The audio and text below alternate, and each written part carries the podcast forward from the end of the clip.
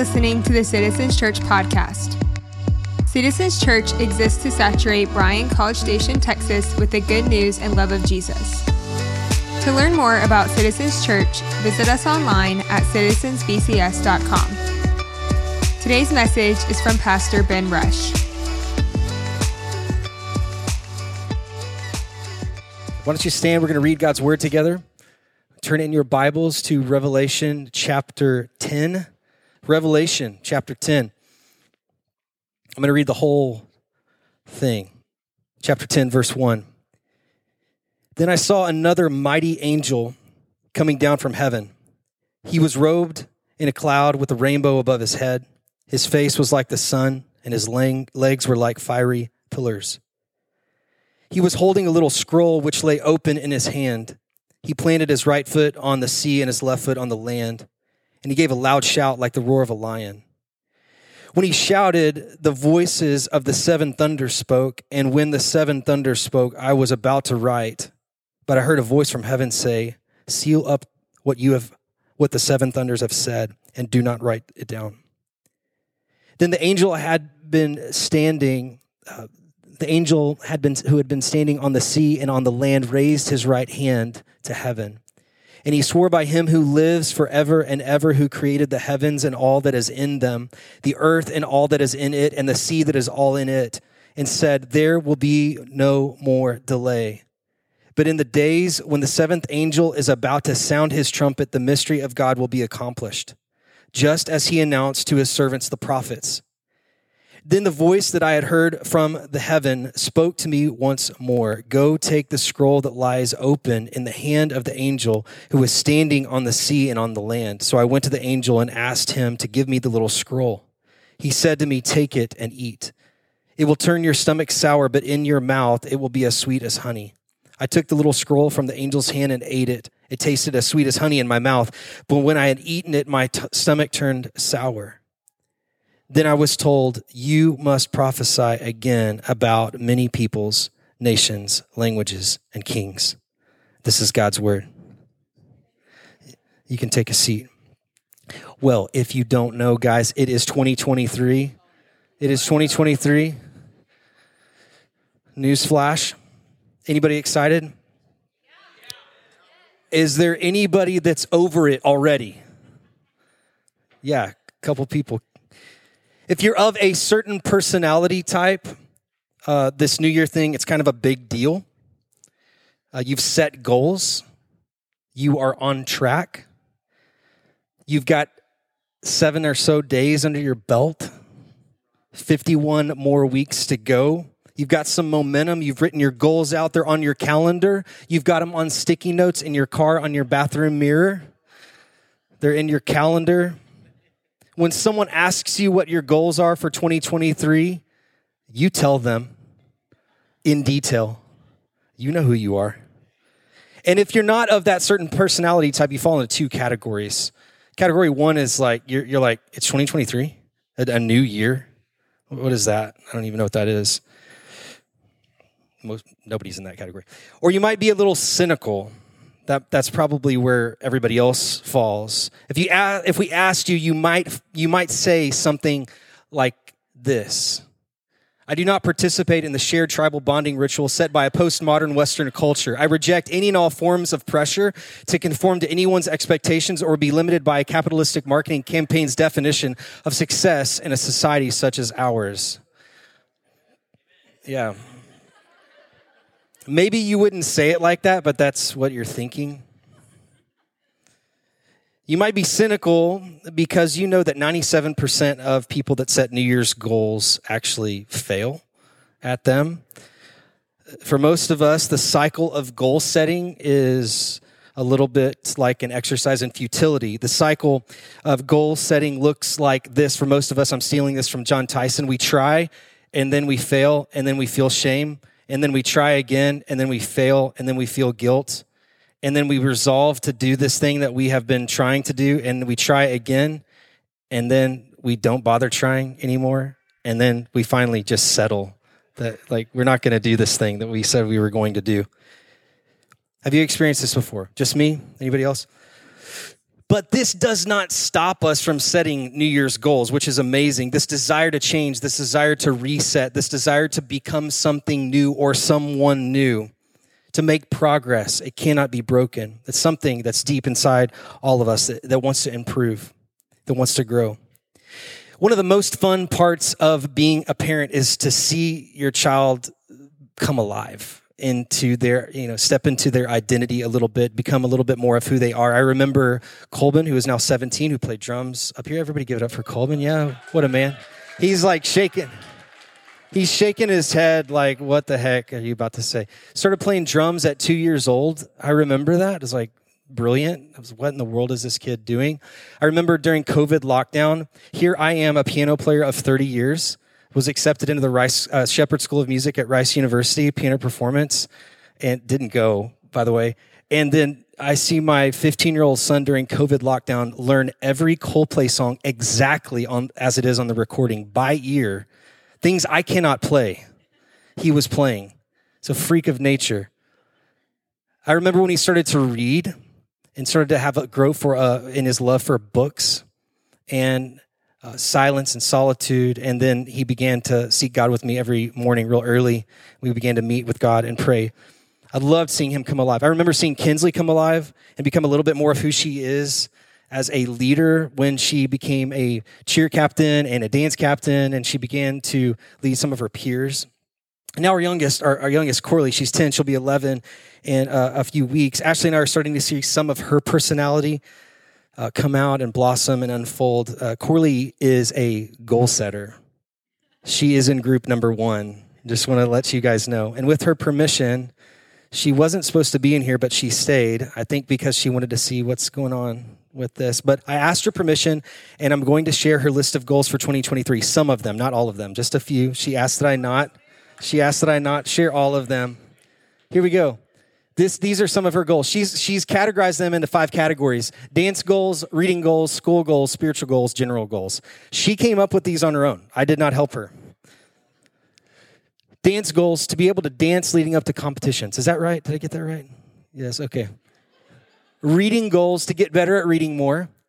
School goals: to not try being the best, but to do my best. To remember what I've learned. Spiritual goals: to understand, learn, and read the Bible more. General goals: to make sure my friend choices are good decisions, to not get distracted so easily, and to try my best at being more wise and mature. What the heck?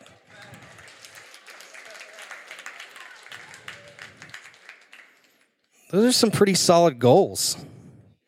I love this girl. In his book, Atomic Habits by James Clear, he makes the claim that focusing on small habits over the long haul is exponentially more effective than trying to make massive changes in the present. We're going to explore this concept a little later.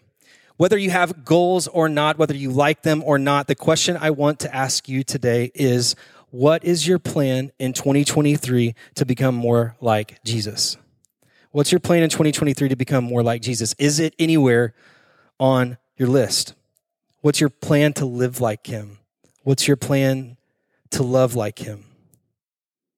It's been said that failing to plan is a plan for failure, and I believe that that is true. That quote has annoyed me mostly for most of my life, but I do believe that it is true. I have my own goals this year. I want to get healthy. 2022 was rough for me. I found out I have an autoimmune disease, and I need to eat better, and I've gained some weight, and I need to lose some, and I gained some muscle. I need to save some more money. I want to give more money away. I want to do some projects around the house that I've been putting off. I want to make memories with Ashley and the kids, and I want to read 100 books. Just, light lifting, no big deal. Audible's a real help. The problem is that none of these things that I've just listed will make me become more like Jesus. Not one of them. I can live all of 2023, all of 2024, and the rest of my life knocking down goals, personal goals, financial goals, dancing goals like Corley, whatever. And at the end of my life, I can be laying in a hospital bed, hopefully just from old age, surrounded by my family, and be mostly the same person I am inside today. And you can too. And that would be a tragedy. You can convince yourself that more stuff equals more joy, or that more sacrifice is more satisfying, or maybe more money or more books or more trips or a bigger house or a job promotion or that one relationship you've been waiting on would give you more joy. But in the end, those things are just things, and they will not bring you more joy. Jesus said it like this: what would it profit you to gain the whole world but lose your soul? Most of you know this. The scary thing is that you can appear to be a spiritual person who does all the right things, checks all the right boxes, and never love God with all of your heart, mind, soul, and strength, or love your neighbor. The scarier thing is you can deceive yourself. We have the ability to deceive ourselves. We are brought from death to life through the perfect, sinless life of Jesus, not our efforts. Not our efforts. They don't save us. We're brought to life by Jesus' death and resurrection. Not trying and working harder, but surrendering to this love and receiving it and becoming more like Jesus. You can also deceive yourself into thinking that you don't have any responsibility in the equation. It's all grace. It's all up to chance. It's all up to happenstance. In the words of St. Bonaventure, to know much and taste nothing, of what use is that? To know much, this is the temptation of our spiritual age, just to consume more and more information, to read more and more. And it has been for some time. Bonaventure says, to know much and taste nothing, that is useless. It's futile. Eugene Peterson puts it like this: reading is an immense gift, but only if the words are assimilated, taken into the soul, eaten, chewed, gnawed, received in an unhurried delight. In other words, we have this book here, and it is a gift, but the better gift, the actual gift that we have from God, is when we live out these words. That is the truest gift. To consume and commune with the God who gave us this book, to enter the story of God and become his people. So over the next couple of weeks, real simple, real basic, real 101, we're going to look at what it looks like to eat this book, metaphorically, not literally. And we're going to learn how to live like Jesus. We're going to consider how to get these words of this book deep inside of our souls to transform us. And we're going to look at the question of, why does this even matter? Like, how do we do it, and why does this even matter? Okay, so here's what I want to do with the remainder of our time. I'm going to look at Revelation chapter 10 for just a little bit. I'm going to make some comments, and then I'm done, okay? Are you with me? Revelation chapter 10, John eats a scroll, what has been translated elsewhere as a little book. That's all this weird imagery is there, with a big angel that's covered with a cloud that's got a rainbow around his head, and his face is like the sun, and his legs are like fire. I don't know if he's jacked or what the heck's going on. One foot is on the sea and one foot is on the land, and he's holding this little book, and he's preaching this book. His preaching was like the roar of a lion, the sound of thunders. And John has been writing down everything that he has been seeing, these weird images of a beast coming out of the ocean with horns, and thousands upon thousands upon thousands of people surrounding the throne, worshiping the Lamb. And he's writing everything down. He's writing it all down. He sees a new heaven and a new earth come down from heaven. But this voice tells John not to write this part down. He says, don't write it down. Instead, I want you to eat it. And so John sets his pen aside and his paper aside, and he begins to eat the words and feast upon the words that the angel had read. So he puts his journal down. He feasts on God's word. Jeremiah the prophet and Ezekiel the prophet also feasted on God's word. If you'll turn left from Revelation to the prophet Jeremiah, I'll read it. It'll be up on the screen. Jeremiah chapter 15, verse 16 says this: your words were found, and I ate them, and your words became a joy to me and the delight of my heart, for I have been called by your name, Lord God of armies. Jeremiah ate the book. John ate the book. If you turn right, a couple of books, Jeremiah, Lamentations, Ezekiel chapter 2, verse 8, this is what it says: As for you, son of man, listen to what I am saying to you. Do not rebel like that rebellious house. Open your mouth and eat what I am giving you.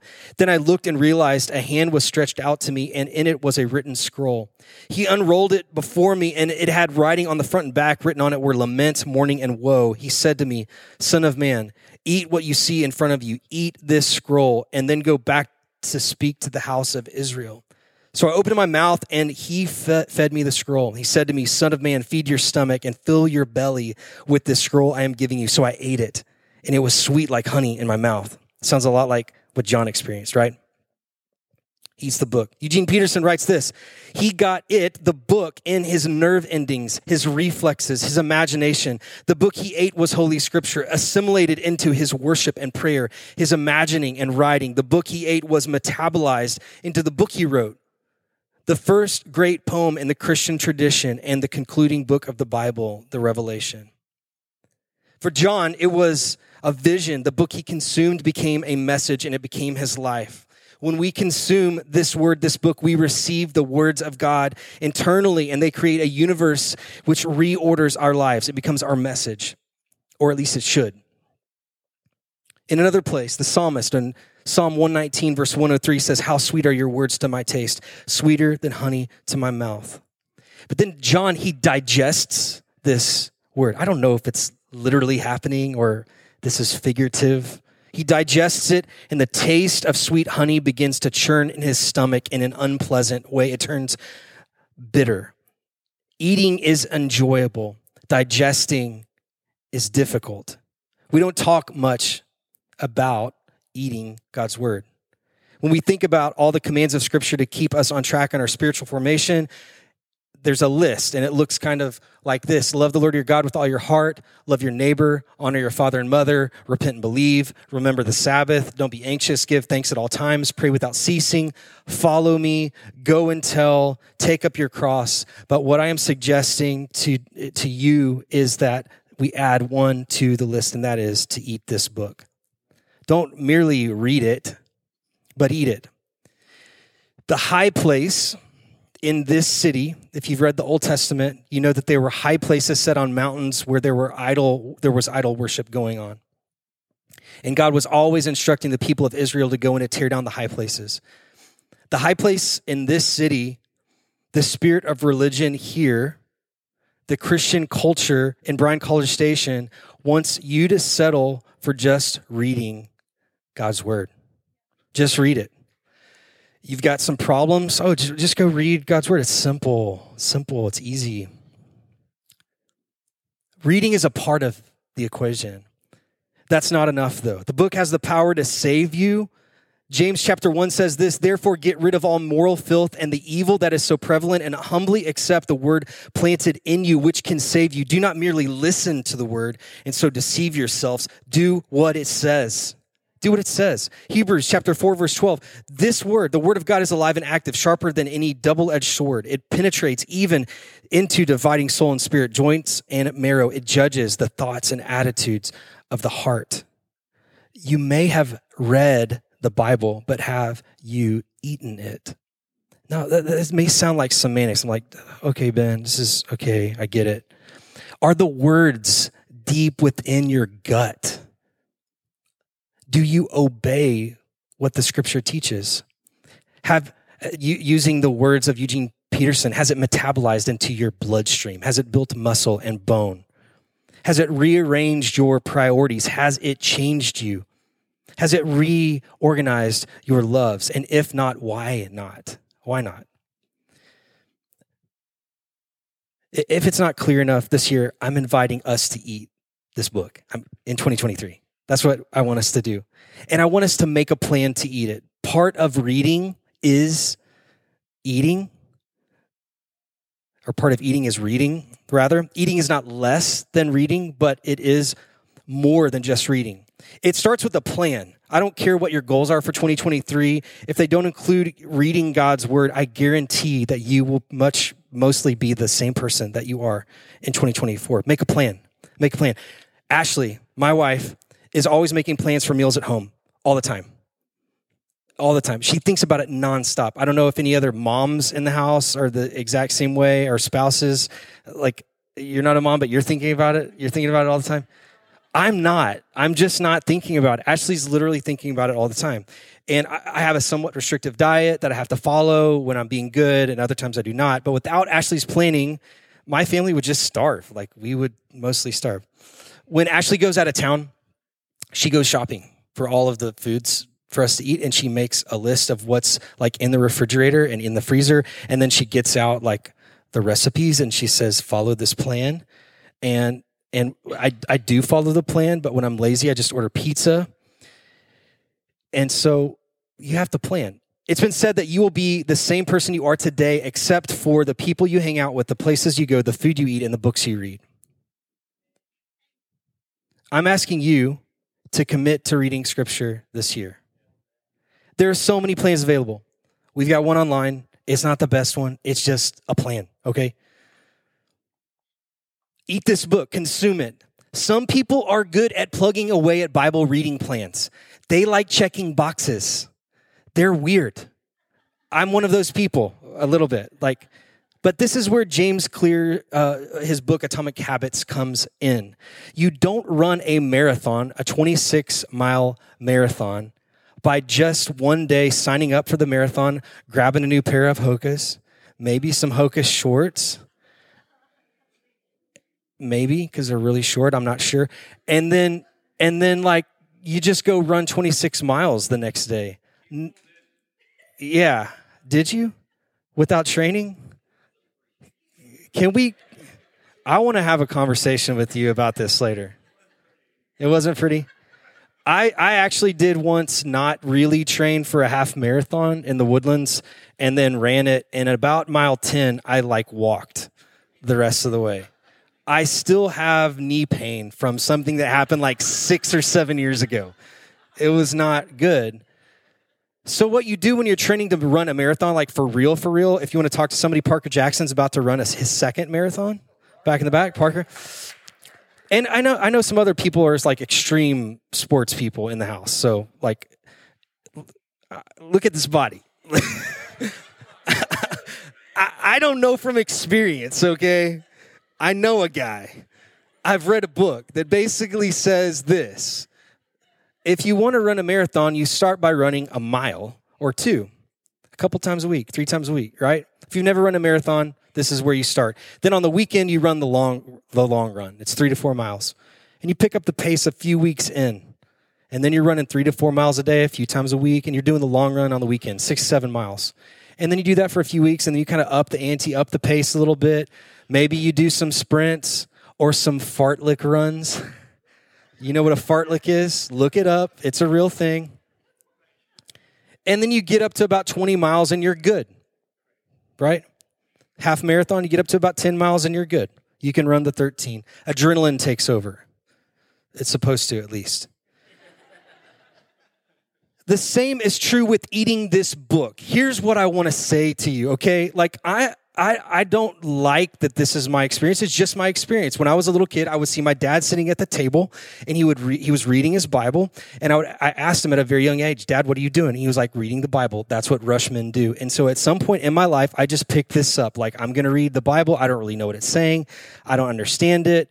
And so I started plugging away reading Scripture. Bible reading plans are some of my favorite things to do. But for you, that may not be the case. And so you may say, oh, it's a new year. I'm going to try a Bible reading plan. And then you get a Bible reading plan, and then you get into March, and you get to Leviticus, or you get to Numbers, maybe, if you're lucky. And you start, the genealogy starts listing out, and you're like, what the heck, these names, I don't get it, I don't understand, I'm done. And that's what happens to most people, and that's totally understandable, and it's totally normal. But God is inviting us into something more. And James Clear's got some wisdom. Don't start with a year-long Bible reading plan trying to consume it all if you've never read a chapter in the Bible. Start small. If you've never spent 15 minutes with God in the morning, listening to God in silence and solitude, and you're not a morning person, and you wake up after 8, don't say, in 2023, I'm going to get up at 4:30 and I'm going to pray for 2 hours a day. It's just not going to work. Maybe it will for like a few weeks, and maybe the grace of God and the Spirit of God just comes, and like you're like Superman or Superwoman. That can totally happen. But for most people, It's just not going to happen. So start small. Start reading the book of John. A chapter a day. Or better yet, read until it says you have to go and do something and then stop and then go do it. Because that's what reading the Bible is all about, not more knowledge. Okay? Stop and then go do it. And then the next day, pick up scripture and you're like, okay, I did it. I obeyed scripture here. I'm not just a hearer, I'm a doer of the word, right? Otherwise, what will happen is you'll fall into the cycle of failing and shame and guilt, and you'll finally settle, and you'll give up, and you'll take shortcuts, and you'll order pizza. Yeah, sometimes. Create accountability structures. There's a couple of people that invited me into this like 5 or 6 years ago, and I started it and I hated it. And then some years went by, and then I've changed, and now I love it. And so I am doing this. Every morning, there are 4 people. I text basically my time with God to them, and they text their time with God to me. It's not like exhaustive. It's not this big, long thing. It's just these are the things I learned today when I read scripture. I texted to them. These are some of the things I'm going through. And it feels real vulnerable, and I don't like doing it. Really, it's not natural to me is what I'm trying to say. But I've made the practice of doing it for the last couple of months, and it's changed me. It holds me accountable. I need the accountability. And now I'm praying for these people, and I'm holding them accountable. It's not like this bossy, like, hey, man, where's your time with the Lord? I didn't read it today. Where's it at? And none of that trash. It's just like there's grace. Some of you might need to invite someone in with you is all I'm trying to say. That's all I'm trying to suggest, okay? Because following Jesus is a communal thing. You and your like, Jesus is my boyfriend thing happening over on the side. I don't think that's in scripture, really. Like, we want to love Jesus more, but it's a communal thing that we're doing together, following him, becoming more like him, submitting to his word, and doing what it says. I don't care how much you know about scripture. I can talk about end time, whatever, and egalitarian, complementarian. Great. How many people do you know that don't follow Jesus? Like, when's the last time you actually obeyed scripture? Okay, let's talk. This is the hardest part. This is the thing that once it gets inside of our belly, it starts to get uncomfortable. It starts to churn inside, and it's like, I don't like this. It tastes sweet, but now I got to do something about it. When you actually eat, that's what happens.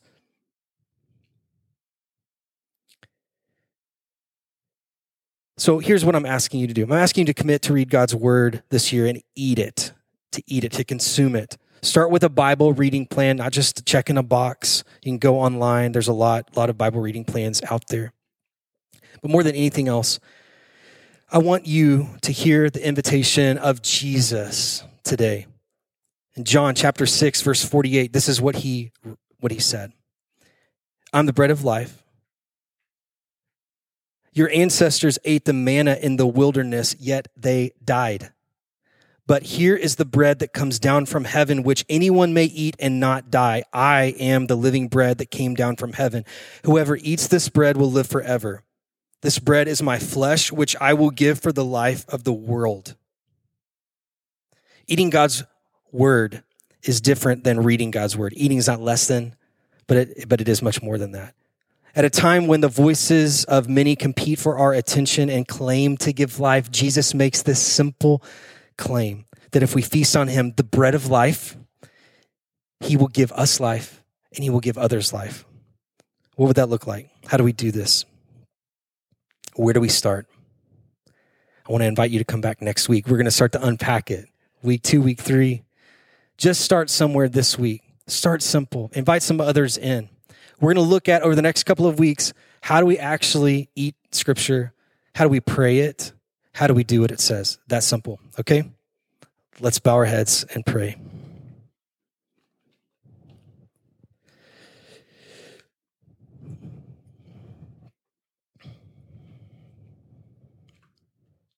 Jesus, we know that your word has life. And for some of us, we haven't experienced much of life. Maybe in some people's eyes, we've experienced life, but inside at our quietest moments by ourselves, when we're alone, we feel death. We don't feel life. We want to experience life. We know that your yoke is easy and your burden is light. And the invitation to feast on your flesh, to read your word, is not another law. It's an invitation. And we want to learn how to do it. We want to know how to do it, and we want to enjoy it. We want to become like you. We want to become more like you. We want to be doers of the word, not just hearers of the word. Father, we set aside our will, our desires, our goals, for this one goal. Not that we can't do these other things, but Lord, we don't want to miss out on what you have for us this year. Just setting aside time to spend with you, to listen to you, to be transformed by you. Help us to become students of your word. Everything else goes back to this. Dwelling in your presence, loving you, feeling your love, experiencing your love, and going and loving the world around us. We surrender to you today. In Christ's name, everyone said, amen. Why don't you stand? We're going to respond in worship. So here's what we're going to do. While we're worshiping, while we're responding in worship, I just want to invite the community leaders around the room, over on the sides or back, and just, hey, we're going to make ourselves available to you for prayer. It can be anything, small, big. It can be about something we talked about today. It can be about anything else. It's our pleasure and our joy to pray with you. So I want to invite you to respond in that way as we sing, as we worship. Thanks for joining us today for the message. We hope it was encouraging to you. To learn more about Citizens Church, including gathering times and locations, or to give financial support, please visit citizensbcs.com. And again, thanks for listening to the Citizens Church podcast.